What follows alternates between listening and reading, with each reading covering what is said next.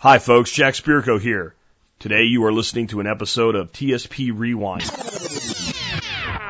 Commercial free versions of past episodes, podcast blasts from the past. I put these up when I can't do a show due to professional commitments or rare vacations. These podcasts will appear in standard iTunes, Stitcher, and other feeds, but will be titled TSP Rewind episodes and numbered accordingly.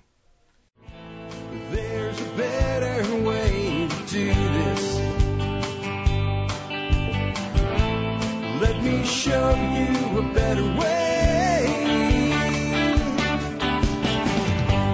You don't have to be another face in the crowd.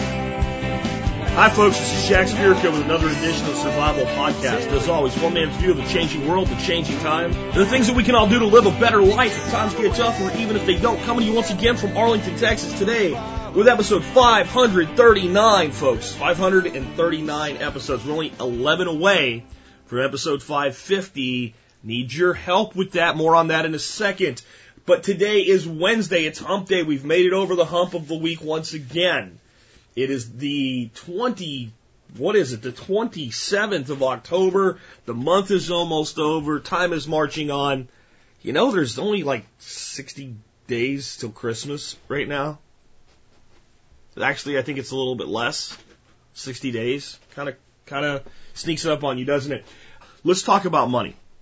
Let's talk about going forward from what we did yesterday. Yesterday, I made all kinds of promises to you, and I only fulfilled half of them. And the really eye-opening, peel back the covers stuff got saved till today. And it was simply because I was looking at the thing, my outline was still a mile long, and we were an hour in. And I thought I'm going to lose people if I go for two hours straight, and it's just too long for an individual show. So I pushed it out till today. So now I'm going to make good on this. What I'm going to do today is I am going to teach you how our money was. I told, told you yesterday how the money is created. I know some of it was a repeat. There should have been new stuff for people yesterday, but some of this we've talked about before. Chris Martenson came on before, but I had to lay some fundamental knowledge because today, instead of telling you how money is created, I'm going to tell you how it is supposed to be created and managed, not by my opinion, but according to the Constitution of the United States. And I'm going to tell you about fundamental changes that occurred with the installment of the Federal Reserve, two other ones that people generally don't talk about. Everybody, 1913, first thing you think is Federal Reserve. I'm going to tell you two other things that happened in 1913 that went right along with this and why they happened. I'm going to help you today. We are going together, we're going to build a fictional currency to work in a barter economy. We're going to look at using a piece of paper with a number on it and maybe ammunition as a currency in a barter economy and see how that would work. And then we're going to look at using metals like silver, gold, copper, and other metals, honestly, you could do this with to do the same thing. And we're going to understand, what we're going to do is we're going to examine building a barter economy. And let me put it this way. When I was in high school, I had to take foreign languages, right? And they said, you need this to get into college. And nobody could tell me why. Why needed to know Spanish to get into college to get a degree in something had nothing to do with Spanish. But when you study a foreign language, you understand the structure of your own. That's what we're going to do with a fictitious economy, a barter economy today, and creating a fake currency. We're going to use it to understand our own. We're going to talk about fixing the current monetary system today. I'm going to tell you why a gold standard may not be the way to actually fix our problem. I'm going to tell you how it can be used to hurt you. I can, I'm going to tell you how if we went straight to a gold standard right now, how it could devastate the lives of countless Americans. How it wouldn't fix the problem. Because we're going to talk about what the real problem is. I'm going to talk about how what we really need to do is just put things back to the way they used to be. And then I'm going to tell you how it's probably not going to happen that way. And I'm going to tell you what to do about it for yourself. So that's what today's going to be about. I hope you really enjoy today's show. This is going to be another time I'm going to say, listen intently. Today's show is going to is going to go into some areas that if you gloss over them, you're not going to really understand the profound impact that they actually have on your life. I certainly can't rehash yesterday's show. Uh, so if you haven't heard it yet, you probably want to stop right now, listen to yesterday's show, which would have been episode 538, and then listen to this one. But we will just say where we left off yesterday is we had discussed the fact that the United States individual personal income tax comes up to came up to last year um, about 1.21 trillion, and the cost of the debt on interest was 383 billion, and the cost of new borrowing was 1.1 trillion. So in fact, the entire income tax of the United States didn't fund anything government did. All it funded was new debt and existing interest on debt. So that the income tax exists to service the debt. Let's go deeper into that now as we move forward. And let's understand first off, the problem with our monetary supply today isn't that the dollar is just backed by debt. It isn't just that the dollar, uh, you know, every dollar is a symbol for debt that we must pay a dollar plus interest back. And that that interest payment and that dollar payment goes to a group of private companies called the Federal Reserve, a group of private banks. It's not just that. It's that the money is supposed to be the public's money, the people's money. The United States citizenry is seen as owners in the nation. We are the stockholders. And when we do more work, we get more shares of stock. When we do less work, we get less shares of stock. When we have a greater share of the stock, we have a bigger controlling uh, statement on the society. Whether you like that or not, that's the way the system was originally set up. Because if you do have wealth, you have more stability, so you can do more to influence things, even if you don't buy the influence. And that's how it's set up, so that production is rewarded in the United States. Not necessarily that you have a greater say so in what the government does. Because the government is supposed to be so limited at the federal level anyway that it shouldn't be possible for people to buy that influence.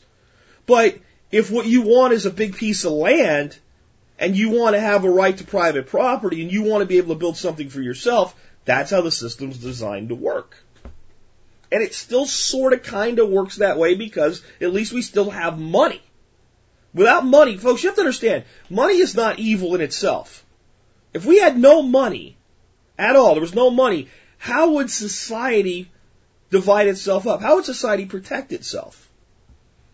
If there was no money and everything was communally owned, and there was no way to, to, to tie an energy output to a monetary value, then your right to private property can't exist.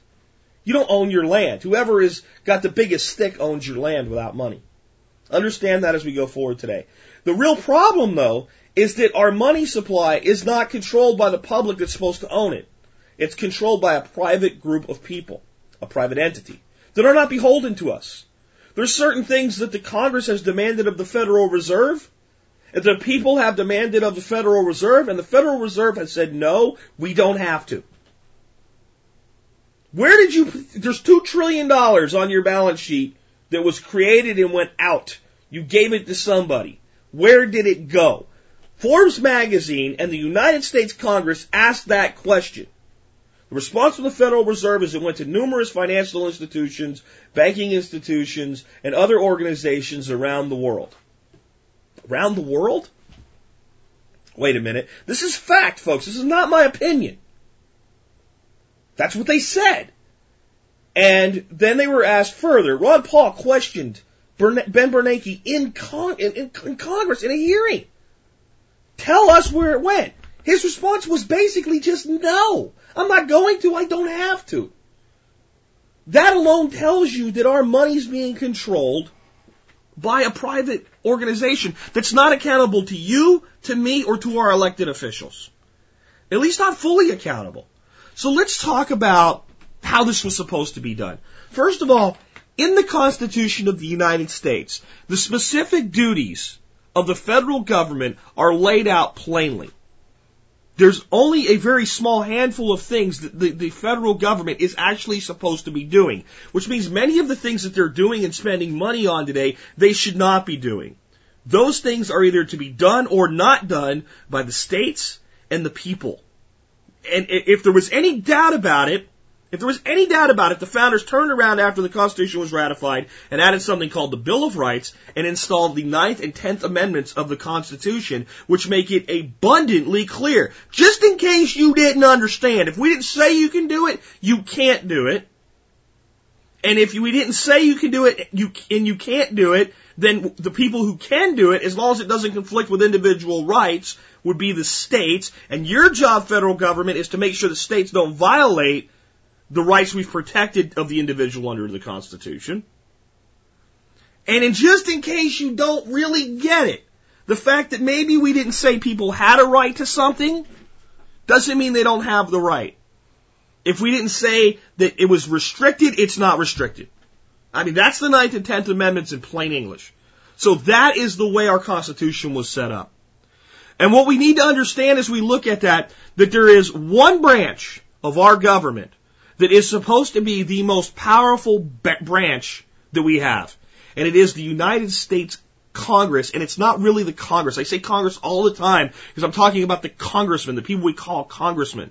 And of course, the other half of the Congress, the Senate, we call senators. When I say that, what I'm really saying is in the House of Representatives, the House, your one congressional clown that you vote for, every two years, this guy or lady has to stand election. That person and all of his cohorts, 500 and some odd now, you know, of those guys are supposed to be the most powerful force in government, not to do things, but to prevent things. See, our entire system of government was set up to make the government extremely capable in stopping stuff, but require tremendous cooperation from multiples to make something happen.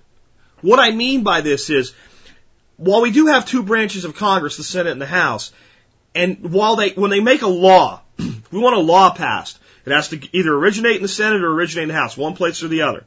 Once the origination happens and it passes, then they throw it over the fence, so to speak. So the Senate comes up, we want to make a new law that it's illegal for Jack Spirko to, to punch turtles in the face. Alright? Jack Spirko's punching turtles in the face. There's no law that says he can't. That's what we want. We want a law that says Jack, so they can do that. They can, they can make a law that says that and as long as I don't have a constitutionally protected right and, and no one can make a case for any inherent human right for me to punch turtles in the face, fine. They make that law. And while that law is a bill, I can punch turtles in the face all night. Now, I really can't because of the animal cruelty. I'm trying to make this, you know, engaging, folks. But let's just say I could get away with it right now. They were trying to pass a law that I can't. So I can sit there and I can punch a turtle in the face every day if I want to. And they can call me up before Congress and go, hey, are you punching turtles in the face? And I can go, yeah, there ain't nothing you can do about it. So they throw that law over to the House. The House looks at it and goes, well, maybe we'll make a few additions to this law, like, I don't know, let's appropriate some money for a few districts to, uh, to improve turtle habitat, because that's kind of related. And then let's, uh, let's, let's, let's add a law that says people have to do something on their taxes, even though it has nothing to the rider, but it's still the anti-jack punch turtle in the face law. That passes, and then that goes up to the governor, to the, to the president. President looks at it and says, yeah, Jack Spirko shouldn't be punched turtles in the face. He executes it by signing it into law. Now there's a new law. Now if I punch turtle in the face, not only is the law said I can't do it, but it specified the punishment I get for punching a turtle in the face. But it takes all three branches to make that happen. But either side of the, the legislature, either side of the Congress can initiate that new law. If the president vetoes it and sends it back and says make some changes, the Congress, being the Senate and the House, if they both vote a two thirds majority or 66%, can override the presidential, presidential veto. You see how complicated it is to get the no punch the turtle in the face law into effect. But again, the, the House and the Senate both have specific roles that they fill. For instance, the Senate is the one who decides whether or not uh, a presidential appointment happens. So let's say the president decides he wants to make Jack Spirko a member of the Supreme Court. And everybody, including me, goes, that's a dumb idea. We don't want that. that that's really not a good place for Jack, right? So everybody's up in arms about it. Now you start calling your congressman, your member of the House of Representatives and complaining to him. If his office has any brains, what they're going to tell you is you need to call your two senators. Because we don't do that. Right? We just don't do, if you don't understand what this means about money, it's all going to be incredibly clear in just a second. We don't do that. Senate does that. Okay? So, that's the Senate's role. It's one of their specific roles in the Constitution. The House has similar roles that are unique to it. And the most important one is every single penny that the federal government spends must originate in a spending bill in the House of Representatives. Every stinking penny. The government cannot spend money in any budgetary year without an original, an originated spending bill coming out of the House of Representatives. Which means any stinking thing that a majority of the House doesn't want, they have the ability to put a stop to by pulling its funding. So when Nancy Pelosi and the Democrats, and I'm not, this is not partisan. This is how all of them are full of crap, okay? Every politician is full of shit, and if you didn't believe that, by the end of the day, you're gonna, it's gonna be abundantly clear how bad it really is. We would like to stop the war, but Bush won't let us, and he's the commander in chief. And even though we took over the House, all they had, I'm not saying they should or should not. I'm just saying why it's double talk. All they had to do was say, Mr. President, we're no longer going to fund this war. Here's your new spending bill. There is no money to fund the Iraq war. Zero. And of course you say, I'm not going to sign it. Fine. Shut the government down. The House can literally shut down the government in any budgetary cycle by not approving funding. So there is nothing, even once it's made into law, that cannot be held in check by the House of Representatives. Why were they given so much power? Well, think about the way we elect our, officials. A senator goes to, to, to Washington for six years. It's supposed to be the more stable branch of the Congress, the more conservative branch of the Congress, the more willing to stand in the face of pub, general public outcry. This is good for the people. We're going to be here longer. We can talk, we can weather this storm. The House is supposed to be afraid of the people. It's supposed to be terrified. Every two years, you got to say, "Hey, did I do good enough to stay?" If you didn't do good enough to stay, they throw you out. And this this two party system where well we're stuck with the Democrat because this is a Democrat district and we're stuck with the Republican. It's not supposed to be that way. The guy sucks. You're supposed to get a new Republican or a new Democrat and replace them. That's how the system's supposed to work. That's how the founders thought the system would work. Good, bad, or indifferent, the way it is today. Don't read this politically. This is how the system was set up. So what the and what we the other thing we have to understand is how our senators and presidents were elected constitutionally. The senators were not elected by you and me until that magical day of 1913. I believe it was the 17th Amendment that made that change. If I'm wrong, I'm wrong. But I'm pretty damn sure it was the 17th. And with the ratification of the 17th Amendment, we changed the way we elected senators. You have to think about the fact that this change, along with the establishment of the Federal Reserve, both happened in 1913. Th- these are such huge changes, earth shattering changes in the nation, for them occur- to occur at the same time. This would have been like Obama getting the original health care bill that was even worse than what we got, and the immigration bill, okay, that we had a couple of years ago that was terrible, and a cap and tax, all done in his first year, all together, all exactly the way they came out. I mean, that's how unlikely this was to happen because the other thing that happened in 1913 was the establishment of the income tax. So in 1913, in one year, we changed the way we elected a third of our federal government that we elect, because we only elect senators, congressmen, and the president. Everybody else in the federal government is appointed. We changed that. How did we do senators before this happened? Senators were appointed by state legislature. Again, this actually put the power in the hands of the people at a greater level than today. See, people were sold a bill of goods. They were, they were ignorant to the Constitution by this time. They'd grown complacent.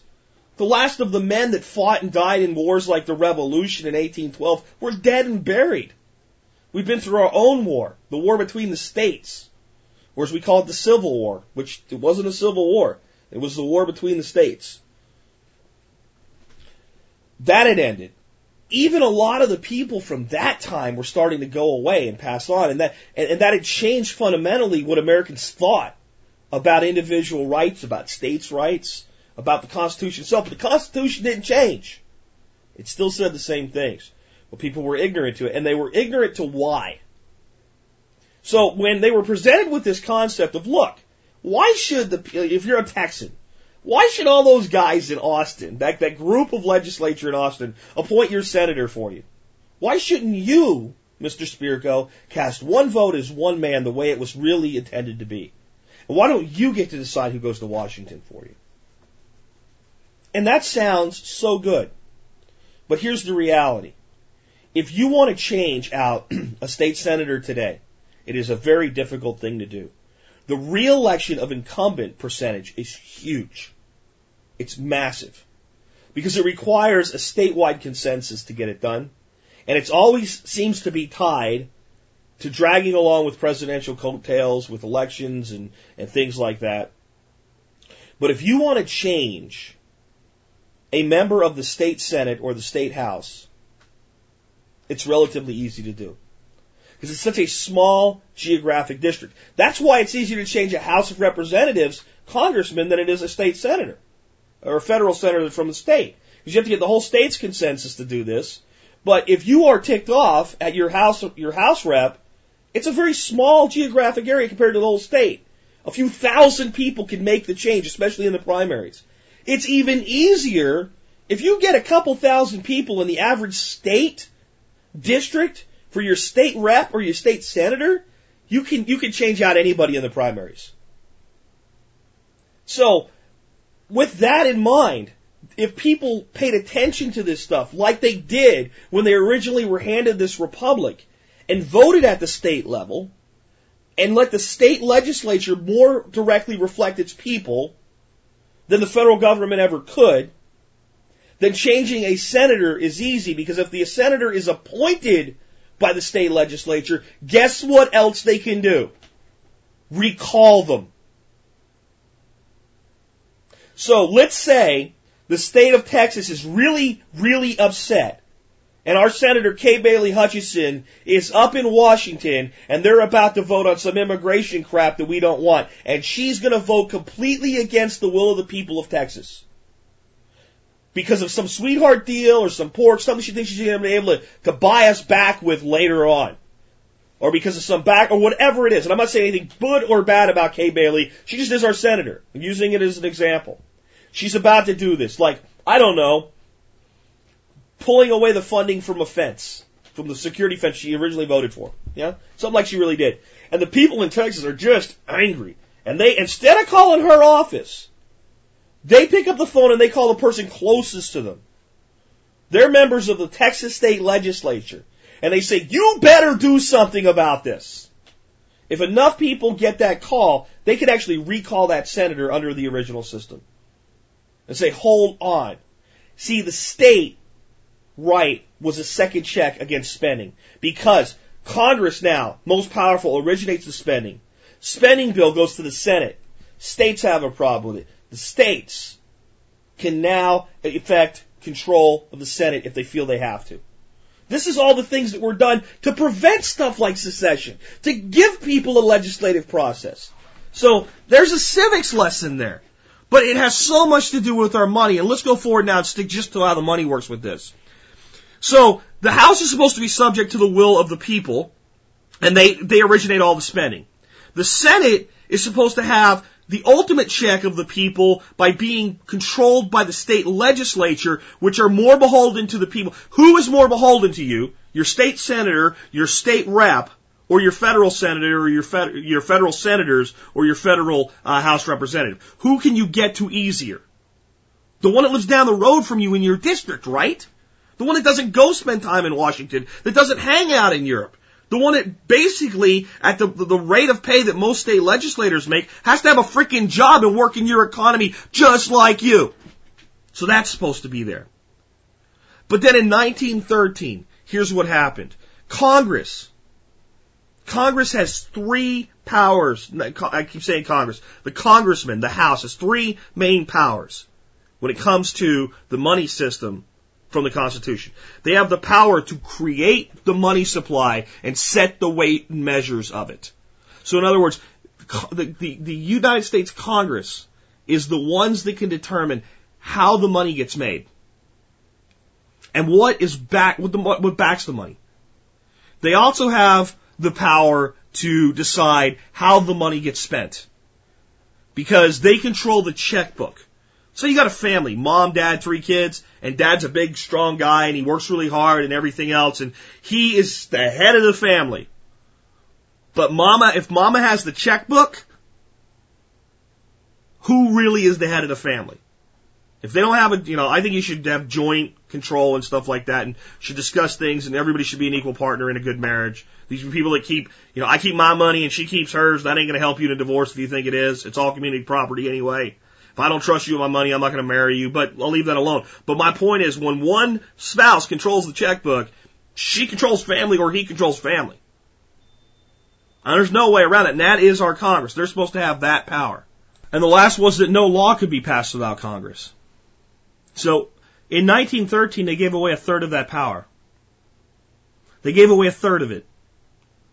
The most awesome power bestowed in our government, first, to be a check on any law. No law is going to get to the president for execution without cooperation of at least 50% of the House of Representatives, the people most beholden to the people. That is still the case today, though we don't hold it over their head the way that we should.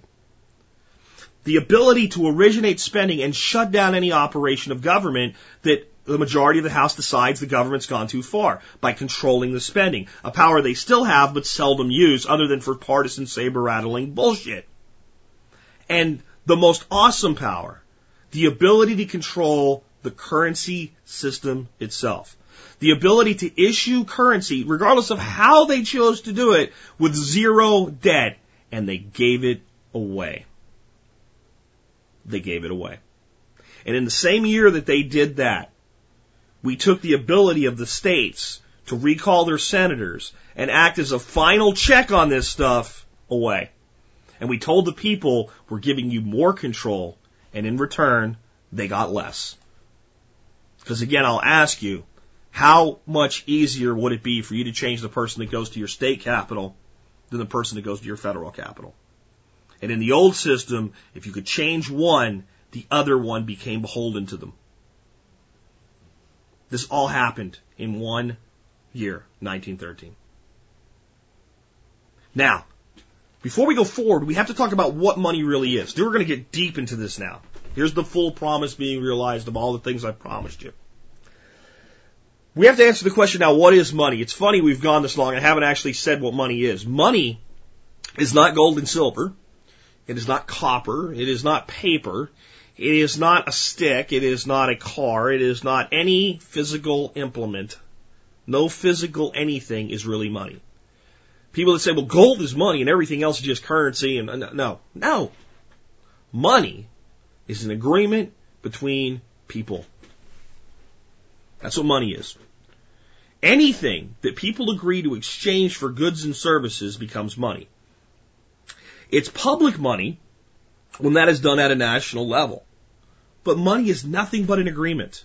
And no matter what's backing the money, if the people who have the agreement cease to agree that the money has value, it either becomes worth less or becomes worthless.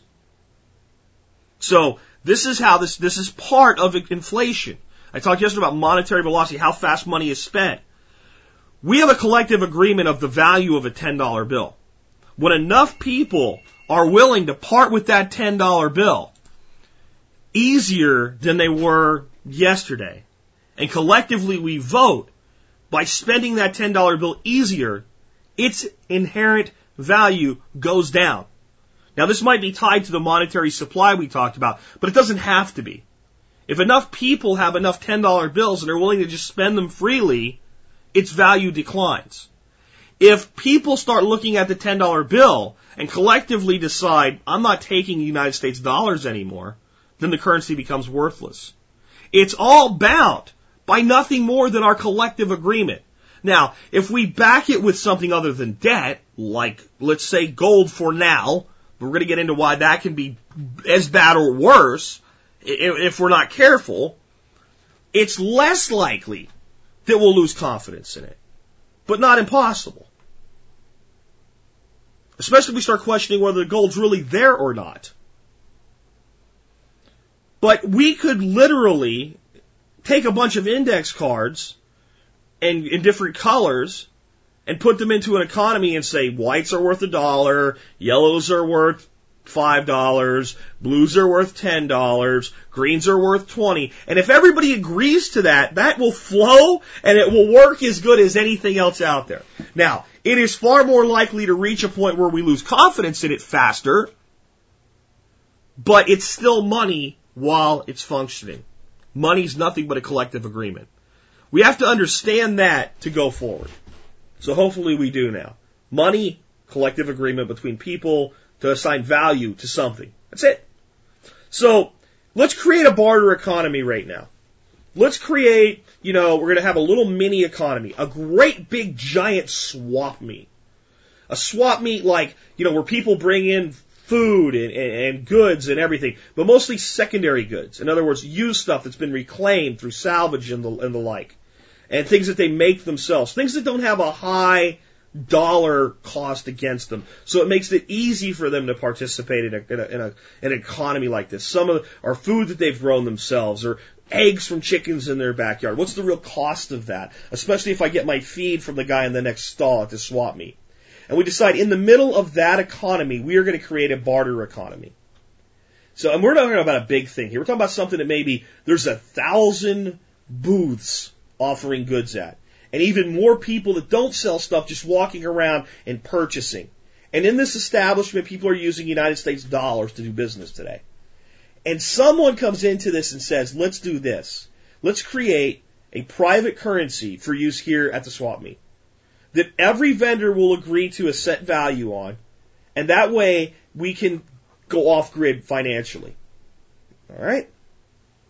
And everybody says that sounds like a good idea, and they start looking at the things that everybody sells, and they start with U.S. dollars as as kind of a, a standard to measure against for a beginning, because we got to have something. So then we understand that if we have, uh, we cost us a dollar for a bundle, bunch of carrots, and it costs us two dollars for this guy down the, the way from me that's selling a bundle of corn. That we need a currency that can work for that. So that if I went to him and I bought two bundles of carrots, he could take that currency and if he wanted corn, go down and buy the corn or any other item at this place. It's actually not that difficult to do. As long as we can get a collective agreement of the people there to take, as soon as they'll take the currency, the public coming in to purchase, that is the, the third party, will use it. They won't take, they won't even question it. If the guy says, I'll give you this in change, and the guy says, I don't want this in change, if you say, you can go right anywhere here and spend that just like dollars. First time, eh, I don't know. When he sees a guy, when he sees a guy right next to him pay the same guy with the same currency, and he looks down and everybody's using it, Oh, well, okay, fine. I'll, I'll do that. That's, that's cool. And all of a sudden this currency starts to flow. But if we're going to make that work, there's certain characteristics that that currency must have for it to be functional and have longevity. Number one, its total quantity must be limited. We can't put in that environment $2 million worth of currency into it. Because eventually it'll start flowing too freely, it'll run away to inflation, that'll lead to a lack of confidence in the currency, and it'll collapse. Makes sense? We cannot have an unlimited supply of currency in that system. There has to be a cap. We have to look at it and say, the entire value of this economy on average is $100,000. That means that if somebody walked in here, uh, or, or 10, you know, a million dollars, whatever it is, and said, I want to buy everything that every vendor's selling right now and take it away. I want to clean out every booth. And we said, what's the monetary value of that? It was a million dollars. Then that's the absolute maximum that we want of currency in circulation. And we probably want less because competing currency, US dollars, is still coming in and going out. Right? With an exchange ratio. So we definitely have to have a cap and it has to be tied to an actual value of something. The next one is the expansion of the supply must be possible. So even though we're going to cap it, if there's a thousand vendors today and our swap meet starts to grow, and two years from now there's 2,000, we need more currency. So even though we cap it, we have to be able to produce more and bring more into the system. Alright? The next thing is it has to be durable. We couldn't use Kleenex. You know, there's colored Kleenexes now, right? So we have yellow and white. We can't use that because you put it in your pocket, it crumbles up, it, it breaks down. It has to be something that's going to last. Even if you look at money, money's made out of paper, you know, U.S. dollars, uh, fives, tens, twenties, what have you, but it's very durable paper. I mean, I've seen dollars that are, you know, 25 years old and barely hung together. You can still tell what it is. any currency has to be d- d- uh, durable. It has to be divisible. It has to be able to be broken up into parts. Currency can't exist just as one big block. Right? We have to be able to make change. Alright, so we have to have something that's divisible. We have to have it be backed by some intrinsic value. That doesn't mean it has to be backed by gold. It has to be backed by something. In the case of our swap meet, it's backed by the goods and services being offered at the swap meet. So that I can exchange it for other goods and services. That's where its value comes from. God, this is important. Please get this. The fact that I can go to one stall and buy something and get change in our fictional currency and go to another and buy something else with the same fictional currency is where the value comes from. As long as that's the case, and as long as there's not enough of the fictional currency for me to buy everything and be left over with tons of currency, everything still works. Okay? But it has to be exchangeable that way. It has to be backed by an intrinsic value. But it doesn't have to mean that if we're going to do a million dollar economy in our little barter network, that there has to be a million dollars worth of gold sitting against it because effectively we have nothing but US dollars then. The gold is exchangeable in US dollars. The gold is what backs our currency.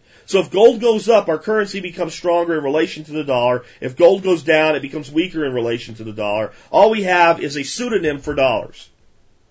If we want our individual own currency, it has to leave being tied to the dollar. It has to float against it independently. And it has to be tied to the intrinsic value of the economy itself. Now, if we have a million dollars worth of gold, we have additional backing of that currency and it gives it more stability. And if I can go exchange it for gold, I have even more confidence in it. But you understand what I'm saying? It can't just be that, well, there's gold there. Not if the currency is going to reflect the value of the economy. It also has to have a greater face value than its physical worth. I think a lot of people look at it this way. Uh, we should be able to take a, a one ounce piece of silver and say that it's worth whatever silver's worth that day. So if I go to you in a booth at, at, a, at a, a, trade market and I say, what are you selling those uh, handmade uh, knives for? And you say, I sell this knife for fifty dollars. That in my barter economy, let's say silver was trading at twenty five dollars an ounce that day. Well, I should just give you two ounces of silver and we're good. That works fine if you're willing to take silver based on the US dollar. But it doesn't work in our barter economy. Because let's say that the numeric value of that silver coin is $25 a day, silver's worth $25. And that's floating around in our economy. Everybody's happy.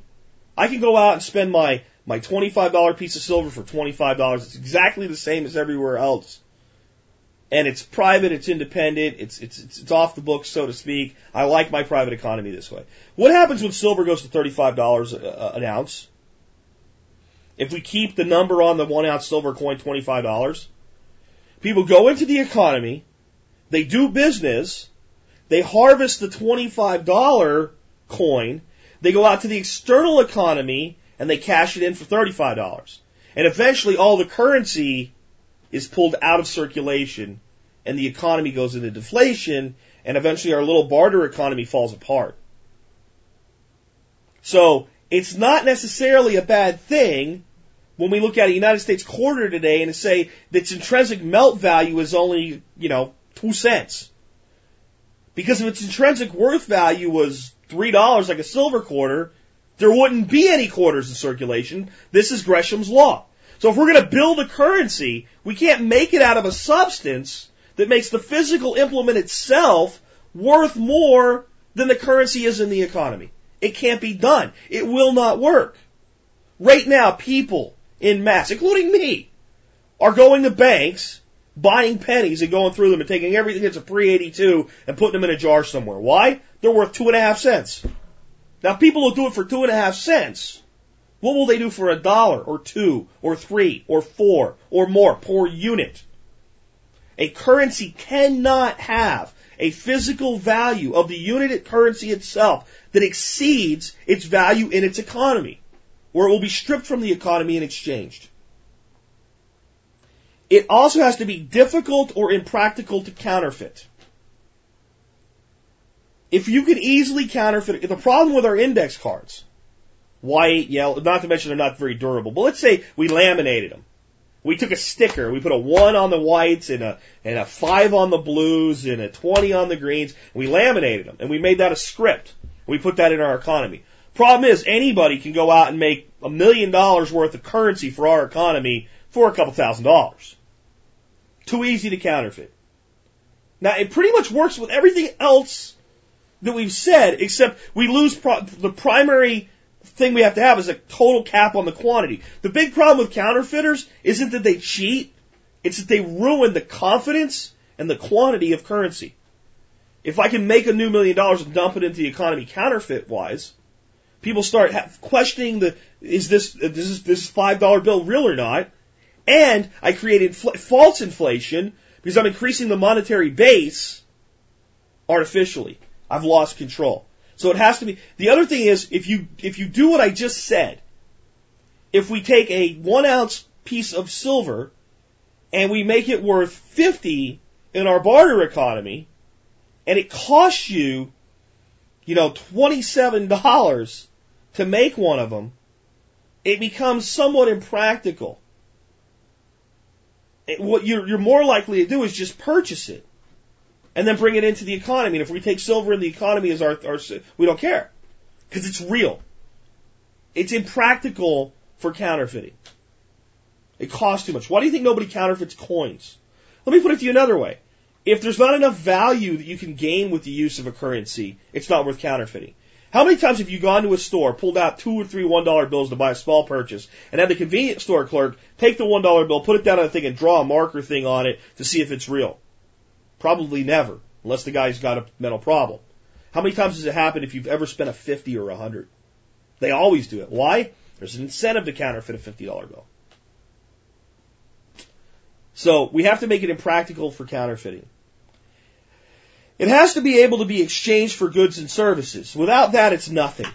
So everybody in the economy must agree to it. We've already said that when we said define money. We also have to make it convertible into external currencies if it's going to be useful outside the economy. And this is where we really learn something. If we're running our little swap meet market and people are using it for purchasing things that they use in their lives, like food and, and, and novelties and things like that. And it's only a, they don't have to pay their rent with it. They don't have to pay their taxes with it. They don't have to make their car payment with it. And they're only using that currency for a specific application. And therefore they're going to limit how much of that currency they're going to accept. That economy is going to run just fine. If we want that economy to grow to something like a state or a national level, then that currency must be exchangeable into an external currency. For the United, see, for our little swap meet to work, it's fine. But if you, if I want to hire you to work my booth for me, and that's going to be your full-time job, and I'm going to pay you in swap meet script, you're not going to take that job. You can't. Because your landlord or your bank won't take that script as payment against your mortgage. And your government won't take it as payment for your income taxes. Now, on a national level, for this, see now all of it should start to gel for you. On a national level, if we can't spend money and buy stuff from France or Germany or Japan or China with the US currency, if it won't exchange outside of our economy, our economy is limited to the borders of the United States, not the globe. So we can't import anything and we can't export anything. So the currency to, to grow beyond the initial economy must have some intrinsic worth that is recognized by outside sources. And our swap meet's not going to pull it off. So to do this in our swap meet, we would be wise to make our money out of, let's say, copper, gold, and silver. Just like Rob does at American Open Exchange Currency. Because even a copper coin that we say is worth two bucks, maybe it has an underlying value of 50 cents. But there's an underlying value. So now I can't, I still can't scale up to a place where I'm paying people, you know, completely in this internal economy. Maybe with silver I can. Right? Maybe it's a selective use. Maybe the currencies compete with each other. Because now I can go out and I can exchange all that money to buy the things outside the economy that I have to buy. And the more the economy can provide for me and the less I need the external economy, the more I can accept. The less the economy can provide for me, the more I need to be able to exchange it. That's how our money works today. Without the ability to exchange it, we're screwed. Because now we can't buy from anybody and we really kind of can't sell to anybody. It's a little easier, but we still kind of can't. So there would be zero importation. And those of you that think we should buy American, build American, that's fine. Except for all the stuff we don't have and we don't make. You know? So we, to, to be able to do business in the world, we learned from our local barter economy that we're building that we have to be able to create an exchange rate. So that's why most barter economies use things like silver because there's an exchange. There's an inherent value to the silver. Now, eventually, I might let my economy kind of float away from the dollar or give it large blocks that it can float. I'll rebase my currency when silver goes from 25 to 50. It'll have to double before I rebase it. But I'll always have to make sure that the face value of my barter currency exceeds its underlying value, or people will strip it out.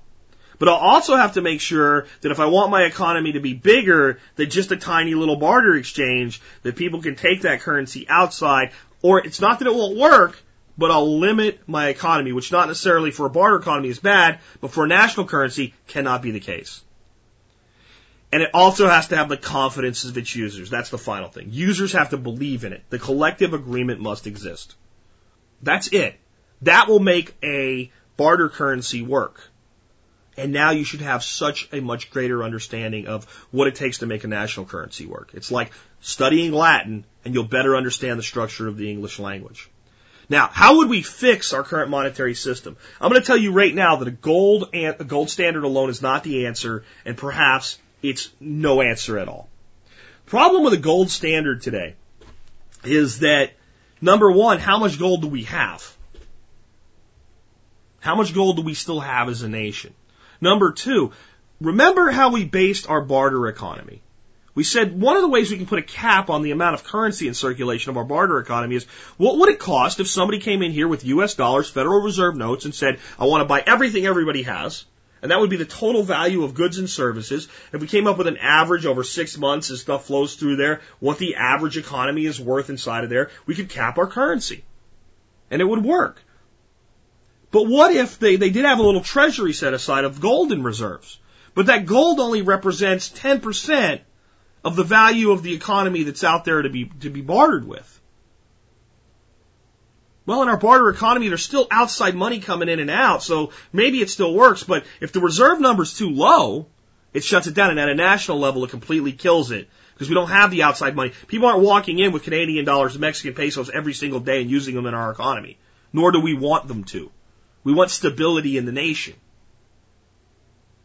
So, if we have a gold standard, what, what did I tell you the worth of our money really comes from yesterday?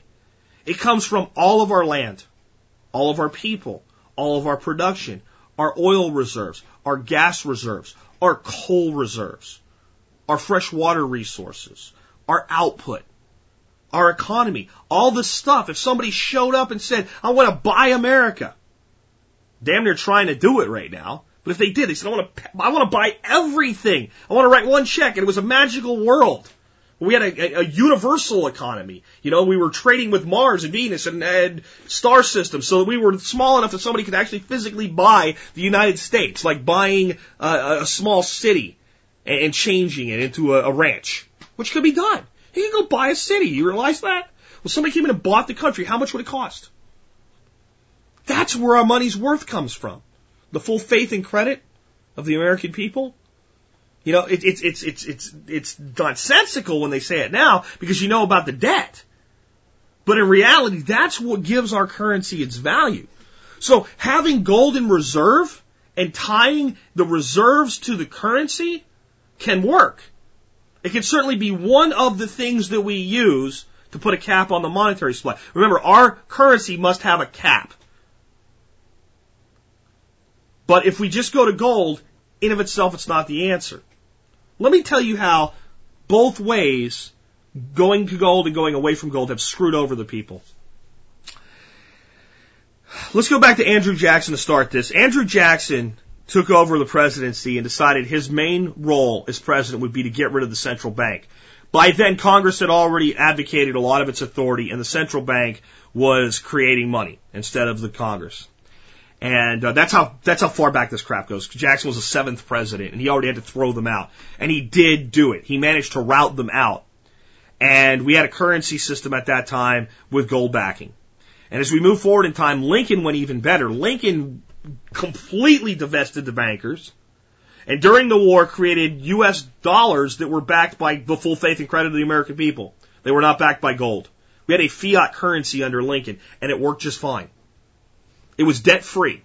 The bankers could not control it. And I think my opinion is, and this is opinion, unlike most of what I've told you today, it's the main reason Lincoln was actually assassinated. It had nothing to do with uh, slavery and, and anything else you might think.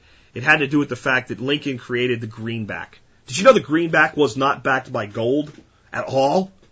It was a fiat currency. It was run by the United States government. And after Lincoln was gone, we were moved back to a gold standard.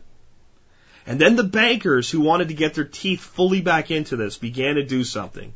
They began to buy up and hoard the gold. And as they did this, the money supply contracted down to the point where there was something stupid like $30 in, or $11, something in those in neighborhood. Now, remember, a long time ago, still, it's not much money for every person. So it went from like being a thousand dollars per person in currency floating around to 10 or somewhere thereabouts. I, I don't know the exact numbers, but that's basically what happened. This created a currency crisis, massive deflation. And the bankers, of course, enriched themselves because they were able to continue to buy the gold with less and less money and basically wrench control back and install another version of the central bank. Flash forward past 1913, the Federal Reserve has now come in. We're into the 1930s. But we're on a gold standard. So now the, the, the, Federal Reserve and the private bankers don't just have some control, they have full control. They have more control than they ever had, had as being a central bank, as the Federal Reserve. And we're in the middle of a, a depression, which they helped make worse, if not caused.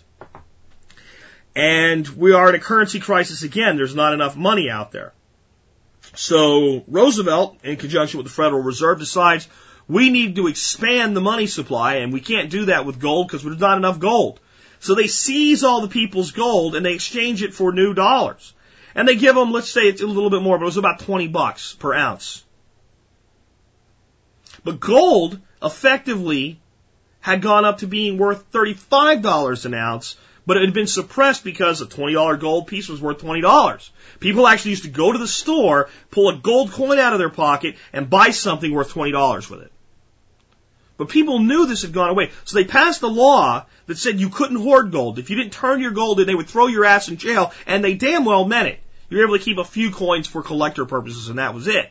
You couldn't do business in gold anymore. They took your gold, they gave you 20 bucks, then they let the gold float up to its value, sold much of it to Europe to fund rebuilding of the United States and eventually our wars at $35 an ounce.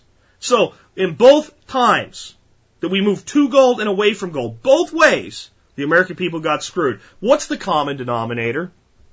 Private control of the public currency system. Interest on the debt. So what if gold's backing debt that we have to pay interest on? Who cares? So what did it used to say? Pay, you know, a do, you get a twenty dollar bill payable in gold. Like you take it to the bank and they'll give you twenty dollars in gold. You can exchange your money for gold. Don't tell me you can't exchange your money for gold today. Phone up APMEX. Phone up Blanchard. Call Mary Beth Maidman over at Silver and Gold. They'll exchange your dollars for gold right now. Your money's exchangeable for gold. Now, it wasn't for years because the right to own gold was taken away. People say there's no right to own gold, it's a privilege because it's not protected in the Constitution. Oh, mon frere. Oh, my God. What part of the, the, the, you know, the omission of a right in the Constitution does not mean that it's not already a right? That unless we say you can't do something, you can. What part of the Ninth and Tenth Amendment do these people not understand that say stuff like this? But they did it. They violated our right to own gold for years. People think that Nixon took us off the gold standard in 1971 completely. You see, even after all this happened with FDR, there was still some portion of our currency backed by gold. Gold was a check on the currency. Nixon wanted to expand it. That happened in 1971. But nothing really happened.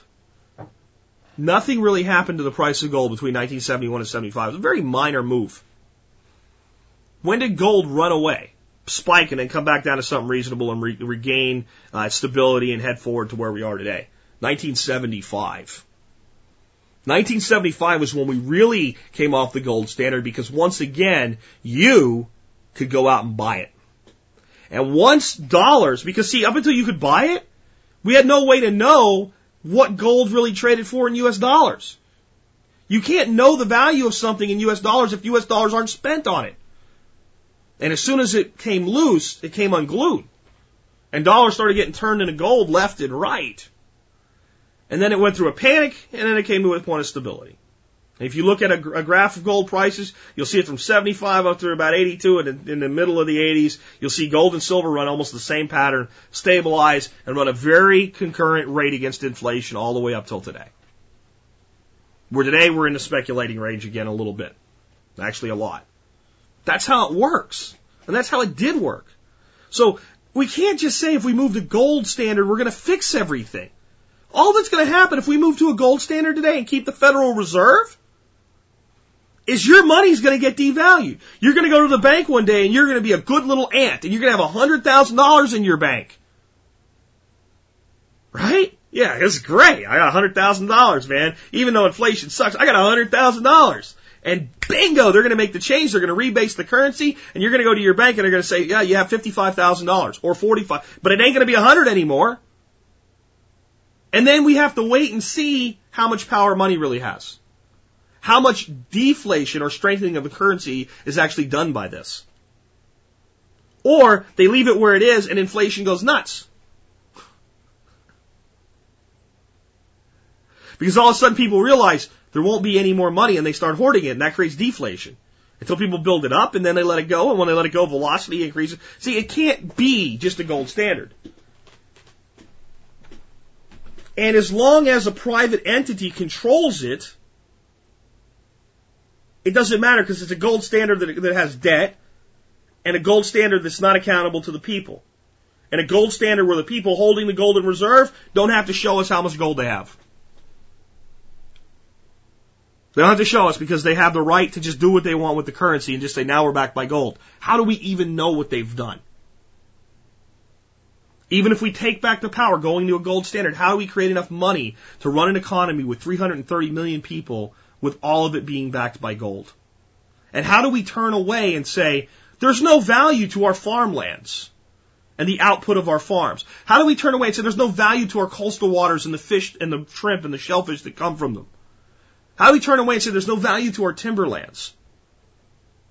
How do we turn away and say there's no value to the person with a little lathe that makes little tools and sells them into our economy and around the world?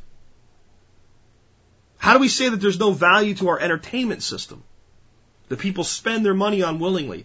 How do we say that the only value of our nation lies in a vault in a hole in the ground in Fort Knox? Or to pull this off, all over the world. We, we, we, we, we need 20 Fort Knoxes or more to have enough dollars if they're going to be backed by gold. Now, Congress can set, set the weights and measures. They can decide that one U.S. dollar is represented by two thousand uh, by an ounce of uh, one dollar, or let's say um, a one ounce one ounce of gold is worth five thousand dollars if they want to. But you also have to look at this. If we just have a gold standard, what happens when the Chinese and the Russians decide together we want to economically cripple the United States? All they do is manipulate the price of gold. And they can screw with our currency all day long. Gold can be a piece. So what I, the, the way to fix this is Congress has to take the power back. Federal Reserve has to go. And then here's the big objection, and I've never had the answer till now. As I've examined private currencies, I've learned the answer. The objection that people always bring up to this, and Mike Gazer brought this up on the show, and I really didn't have an answer for it. If we let the congressmen create the currency, the way those guys spend money, every time they want something, they're just going to make more money. How do we control their creation of the currency? We put a cap on it. We put a cap on it. We have there's, we take a mathematical formula that locks the value of the nation based on its reserves and its production, its output, and its population. We come up with that. We look historically where the money, where it was, and when the nation was the most prosperous for a baseline, and we cap the money supply at that. And for the money supply to increase, that number has to increase. And that would create equilibrium. And then the Congress would not be able to borrow money into existence. And they would not be able to run a debt based economy. And they would have to rein in the spending to be commensurate with the production of the nation. And the bankers get nothing. They get the ability to make loans for fair interest for large purchases. But they don't get to print money anymore. They don't get to create money at will anymore. They get to fulfill the role that the banks are supposed to fulfill. I don't hate banks. I like them. Great relationship with my bank. I don't want them put out of business. But that's a small local bank that does its job.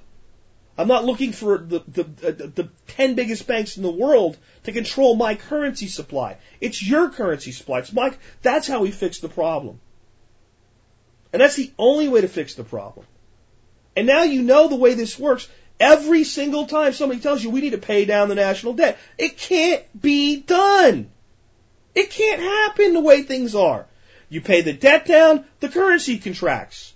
Eventually, when you need the economy to expand, which is constantly the way it's set up, you need to borrow more money. When you borrow more money, the currency expands and the debt goes up and the interest on the debt goes up. It is an inescapable trap. And again, you have to ask yourself, why were three changes that were earth shattering accomplished in 1913? What would the equivalent be of that happening today? Like I said, it would be, it would be on the same day cap and tax, the old immigration bill, and the original health care bill, all on the same day. And the American people not storming Washington. Nobody did much about this. It was sold to them so well. There were crises created by hoarding gold, by creating currency shortages, by the people that wanted this to happen. It's not conspiracy theories. It's how it works. You can read history. You can see this for yourself. But our Constitution states very, very clearly that the responsibility for controlling our money from a budgetary standpoint and for creating our money and for setting the mean, the, the, the weights and measures against the money is the responsibility of the United States House of Representatives. And they've ignored the authority they still had and they gave away the most awesome authority that anybody could have ever given them the ability to create currency for this nation that was debt free.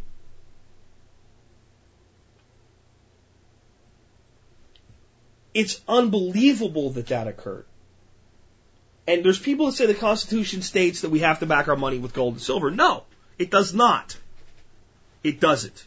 I'm not going to go into the state clause about states only using gold and silver. I've explained it before what the Constitution actually says is that our government is responsible for the creation of the currency, setting weights and measures against whatever. And there's been times where we've had a fiat system and everything worked just fine. And there's been times when we've been on a system with gold backing and everything worked just fine. But there has never been a time where we have been under the control of private banks where the nation's debt hasn't consistently increased. The amount of interest that we owe hasn't consistently increased. And the worth of the United States hasn't been transferred from the hands of many to the hands of a few. So that's the only way we're going to fix it is to make our government take back its constitutional authority. And the way we answer the question about, well, if we let the congressman create the money, how do we, was we put a cap on it. And we tie that cap to a number that can't be faked. We put population, yes, we put, gold is in there.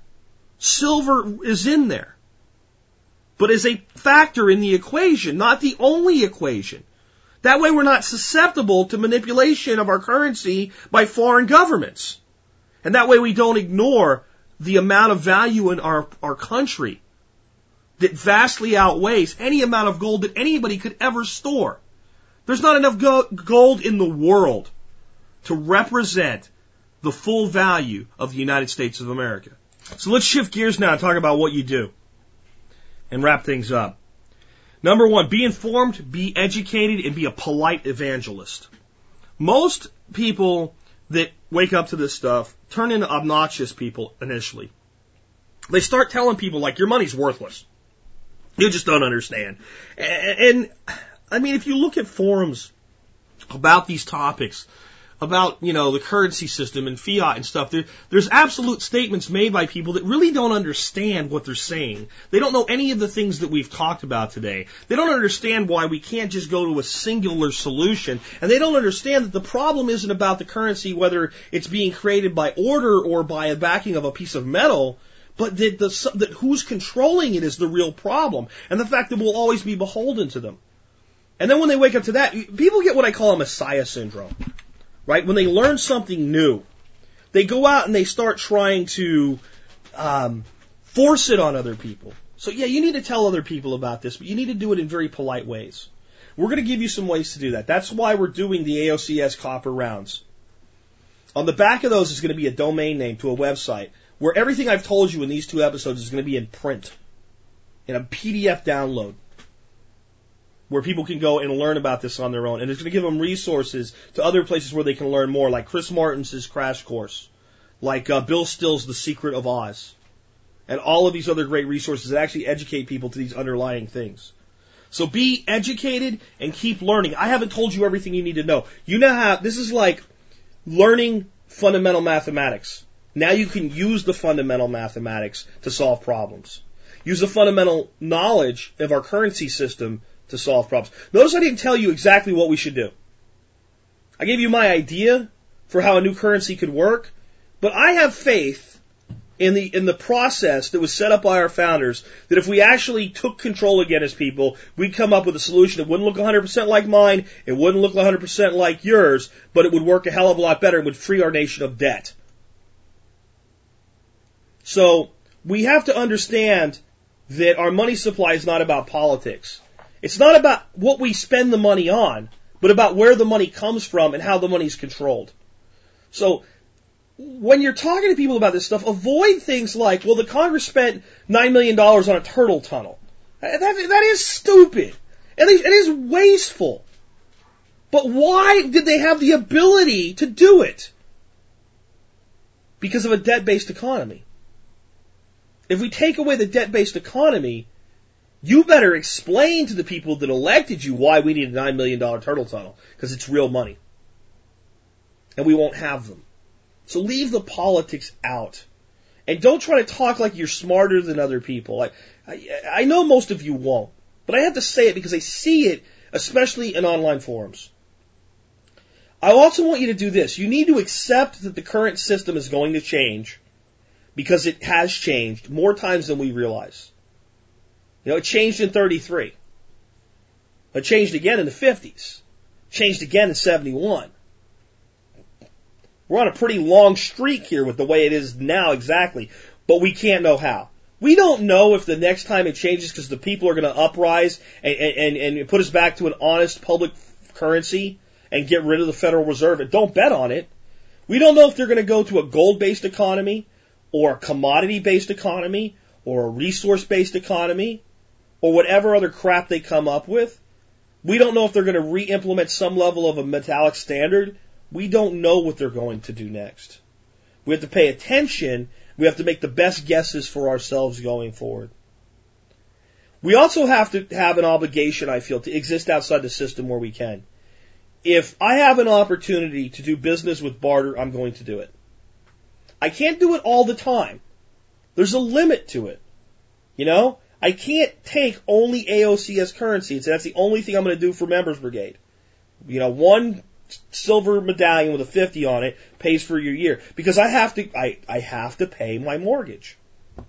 Right? And even when I don't have a mortgage, I gotta pay for, I gotta pay for stuff. And so do you. So none of us can take 100% barter, but we can sure do it wherever we can. And I think we have an obligation to exist outside the current system wherever we can.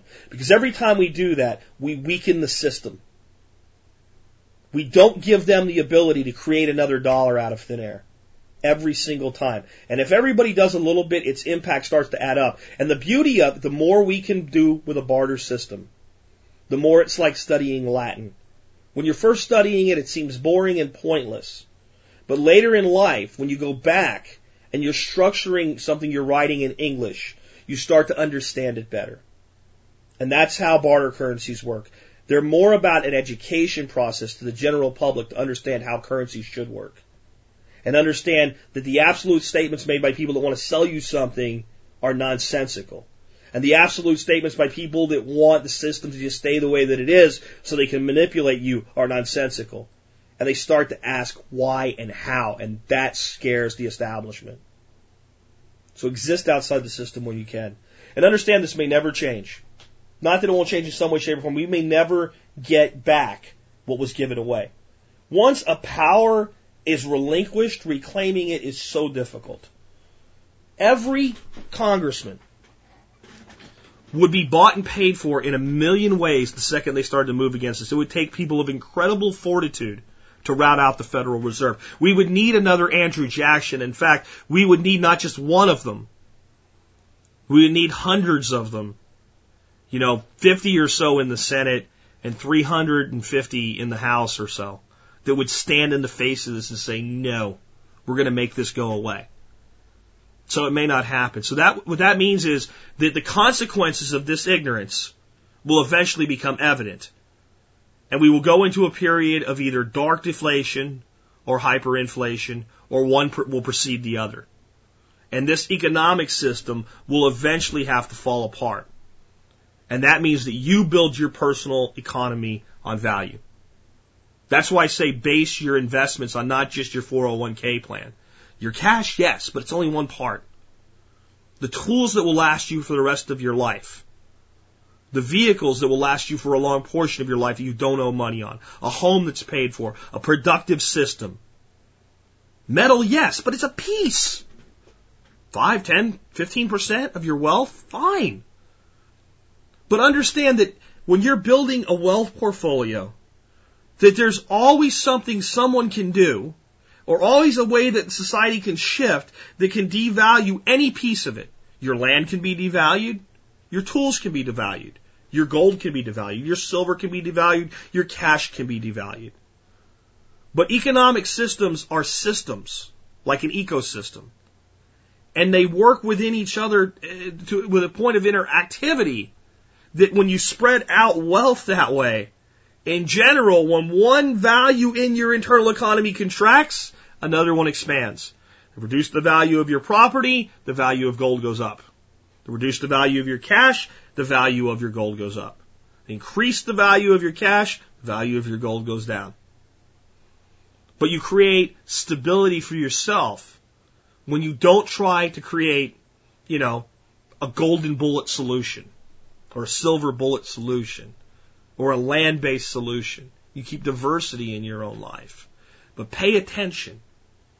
I know today went long, even, she's this is why I cut it off at an hour yesterday. We're, we're probably, what, at an hour and 17 minutes now, something like that. But I am done. And there you have it. Right now, you might even have to listen to this again to really get it all in, to take it all in. But you know more about money than 99% of all Americans with college degrees. You know more about money than a lot of people with economics and finance degrees. Because they learn how to work the system that's established. They don't learn the flaws in that system. They don't learn where that system came from. And they don't learn what the real system is supposed to be all about. You now know. So make it part of your decision making process. Make it part of when I'm going to bring value into myself. I want to, I want diversity in my value, and I want value that's independent of the system. If I own my home and I own my land and it produces for me, provides me shelter, provides me comfort, provides me happiness, provides me food, I don't really care what its dollar value is if I don't want to move. You have to start thinking that way. You have to start looking out for yourself. Because I'd love to tell you I know what's coming next. I do not know what's coming next. I won't pretend to, and you don't either, and never trust anybody that says they do. I can tell you what I think is going to happen short and long term, but the exact process, the exact way, and exactly how to make sure that you take the greatest advantage of it, I can't tell you. I can tell you, with a common sense approach, it's not necessarily that you're going to make a fortune on it when it occurs, but you won't let it hurt you. I do not the profit podcast, but the survival podcast. The information I've given you today will help you with your economic and financial survival going forward. This has been Jack Spirko with another edition of the Survival Podcast, helping you figure out how to live that better life if times get tough, or even if they don't. Sometimes we forget we are what we eat. Like there's nothing I can do. It's the price we pay, I guess, when we follow all the rules. There's a better way to do this. Let me show you a better way.